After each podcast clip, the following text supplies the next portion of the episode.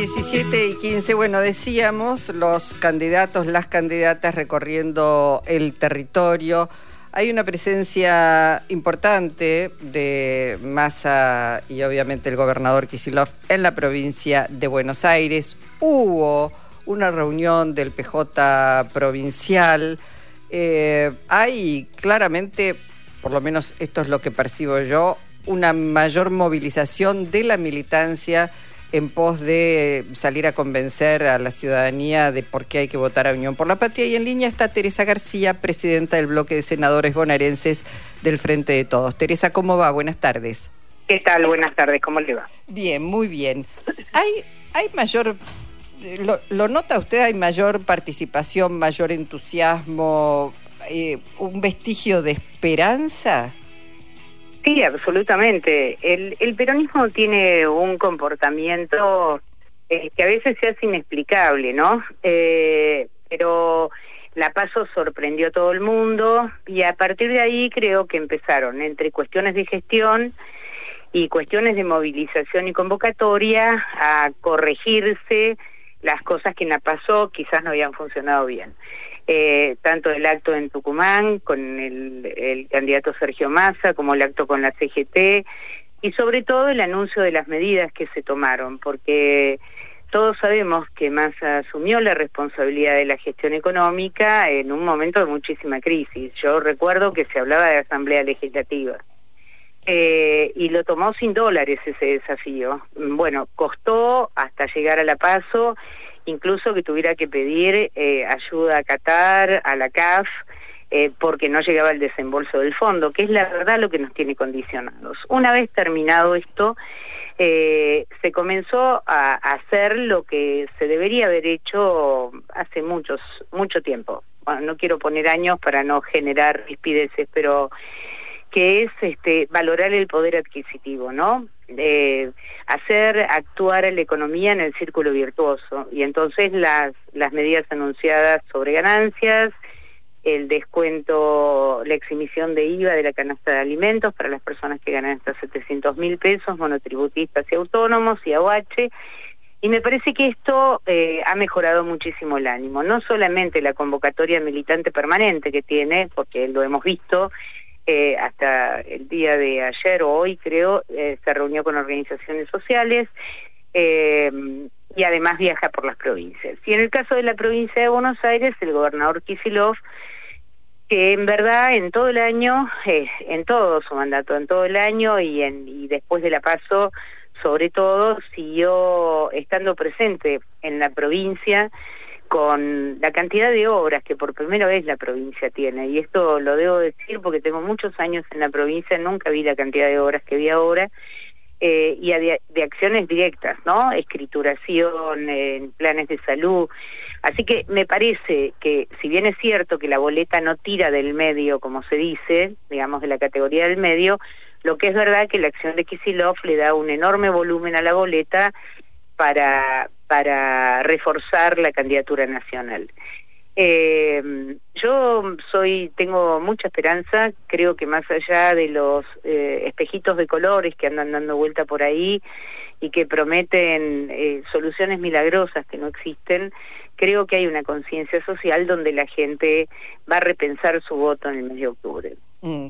Eso voy a decirlo, eso se nota, estoy escuchando muchas personas que están evaluando su voto, tanto para el, digamos, para Patricia Bullrich como para Javier Milei. Eso es, notable, es como que recién ahora empieza a visibilizarse los, los proyectos que algunos no los explicitan demasiado, pero eh, creo que se han metido con algunos eh, valores y más allá de valores de algunas políticas este, que ya son políticas de Estado, que no deberían volver a discutirse, como la vinculada a los derechos humanos, este, o, insultos y muchos mensajes de odio hacia el Papa, más allá de que la gente puede o no profesar la, este, religión católica. Sí, exactamente, que me parece, este, bueno, lo, vinculado a derechos humanos es increíble que, se vuelva a poner en tela de juicio y me parece que eso este, no sé, despertó a, muchas conciencias.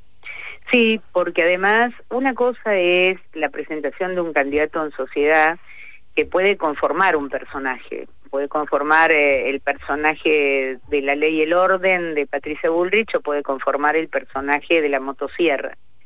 Y hasta puede resultar, eh, eh, en este último caso, una nota color en una campaña, ¿no? Un personaje que se presenta con una motosierra o despega papelitos de un, de un tablero. El problema es que cuando avanza la campaña y hay que empezar a explicar cómo, cómo se van a hacer esas cosas, nadie imagina que se recorta el gasto del Estado con una motosierra entrando en un ministerio.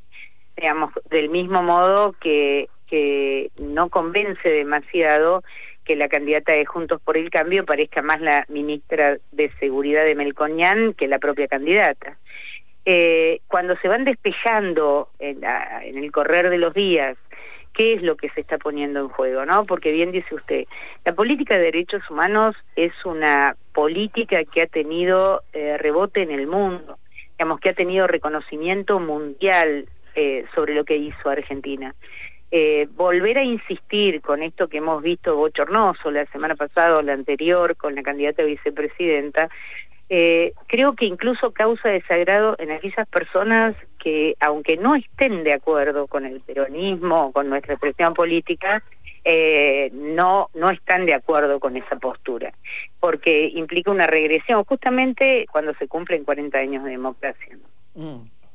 Cuando mm, de pronto desde la provincia de Buenos Aires eh, plantea volver a cantar este otra canción, no una que sepamos todos, sino, digamos, recrear de alguna manera, no sé, instrumentos, ideas, políticas, consolidar determinadas cosas que parecería que estaban solamente en cabeza de Perón, de Vita, de Néstor o Cristina Fernández de Kirchner.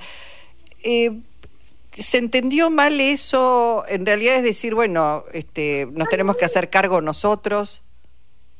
Eh, yo creo que siempre, yo creo en campaña que las palabras siempre tienen que ser prudentes. Eh, por una alta sensibilidad que existe, por la ferocidad que tienen algunos medios de comunicación en encontrar problemas donde no lo hay, por distintas razones creo que hay que medir con mucha prudencia las palabras. Eh, me parece que ese decir tuvo que ver, no, no lo quiero interpretar al gobernador, pero me parece que tuvo que ver con eh, la necesidad que tiene la política de ayornarse, ¿no? En general, el peronismo, el no peronismo. Hoy vemos que la política está cuestionada e interpelada y hay que modificar algunas cosas. Si yo eh, no creo, me parece que, que referirse a Perón y a Evita, que son además la centralidad de la doctrina peronista, donde nosotros decimos que orgullosos de eso estamos porque hoy podemos discutir las cosas que discutimos y mucho más de lo de Néstor y Cristina que nos pusieron en, en esta etapa en, en valorar lo que es el peronismo históricamente. Entonces me parece por ahí algunas eh, declaraciones de, debieron haber sido más cuidadas, pero tampoco hay que darle trascendencia porque eh, está bien que uno opine lo que piensa y también es cierto que hay que reformular cuestiones de la política, es verdad eso. Eh, si no, hoy toda la dirigencia política estaría en otra situación de la que está, ¿no? Hay una pérdida de credibilidad y además también es cierto que se recuperó con Néstor muy fuertemente y ayudó a la gestión eh, el hecho de recuperar la autoridad presidencial. Y mm. esto hoy es un déficit en, en la expresión del peronismo, ¿no? Eh, Teresa, Guado de Pedro dice dar la vuelta, se refiere obviamente a salir a militar y dar vuelta a una elección. Este, digo, ¿Massa sorprendió al interior del propio frente o de Unidad por la Patria? ¿Está sorprendiendo? Digo, había, no sé si decir menos expectativas, menos crédito para el candidato y hoy está tomando otra dimensión. Bueno, en verdad cuando uno tiene eh, algo instalado en su imaginario, ¿no? Por, por ahí, por, por algún momento de la historia de, de los dirigentes, eh, pudiera ver quienes les, eh, les sorprenda hoy la capacidad de masa para pararse arriba de una situación muy crítica y empezar o por lo menos intentar resolverla. A mí no lo conozco, lo conozco de, cuando fuera funcionario del ANSES, lo conozco cuando fuera intendente en Tigre, siempre fue un hombre de enorme acción, de, de mucha mm, práctica en la administración del Estado. Y además, sí, por ahí lo que a uno lo sorprende en este momento es su vocación, su firme vocación, ¿no? Porque a pesar de los malos augurios que han sobrevenido antes de las PASO, no se dejó un momento en, en caminar el territorio, en discutir con el fondo, eh, seguramente hacen falta muchas medidas, seguramente el 14.7, el 12.47 de inflación golpea y lastima, pero también es cierto que hay una profunda vocación en el candidato, en su doble condición de ministro de Economía y candidato, de dar respuestas a esto. Mm. Eh, entra segunda vuelta, eh, vuelta Unión por la Patria, eh, gana en primera vuelta. ¿Cuáles son las expectativas que se están manejando? la, respuesta es sobre un deseo personal o sobre un análisis. Yo creo que, bueno, yo deseo obviamente que nuestro triunfo sea en primera vuelta, porque esto alivia muchas cosas. Siempre la transición en la gestión es dificultosa, es tediosa, ¿no? Y hasta diciembre falta mucho tiempo todavía. Eh, yo desearía que fuera en primera vuelta, pero así, si así no lo es y entramos en el balotaje, estoy absolutamente convencida, pero absolutamente convencida que Massa va a ganar la presidencia. Teresa, eh, como exdiputada nacional, ¿sorprende que la oposición no quiera sentarse a debatir un proyecto beneficioso para, para los bolsillos de los ciudadanos y las ciudadanas? Juro que sí sorprende, porque eh, me parece e-, ese dicho campero que cuando uno se quema con leche de una vaca y llora, tendría que haberle funcionado a la oposición, porque en muchas oportunidades se opuso vanamente, caprichosamente, a iniciativas eh, que luego dieron resultado o que beneficiaron a la ciudadanía. A mí me parece que nada más claro como este proyecto que fue enviado al Congreso sobre la eliminación de la cuarta categoría en relación al beneficio que va a tener en trabajadores y trabajadoras, eh, nunca nada tan claro eh, para acompañar, para apoyar y para levantar la mano, ¿no? Si todo lo que dicen como propuesta de campañas es cierto que les preocupa a la gente, que les preocupa el salario, que les preocupa la inflación, que les preocupa... Bueno, señores, ahí tienen la oportunidad de demostrar cuánto de responsabilidad democrática tienen. Eh, sin embargo, me parece que priva la mediocridad este, que es parte de una campaña política eh, especulando eh, en qué sector van a poder sacar un beneficio con esta actitud. Y yo les anticipo, les preanuncio, en ninguno. Clarísimo. Bueno, ahora sí, un abrazo y gracias, Teresa. ¿eh? a usted. Hasta pronto. Teresa García, presidenta del bloque de senadores bonaerenses, senadores bonaerenses.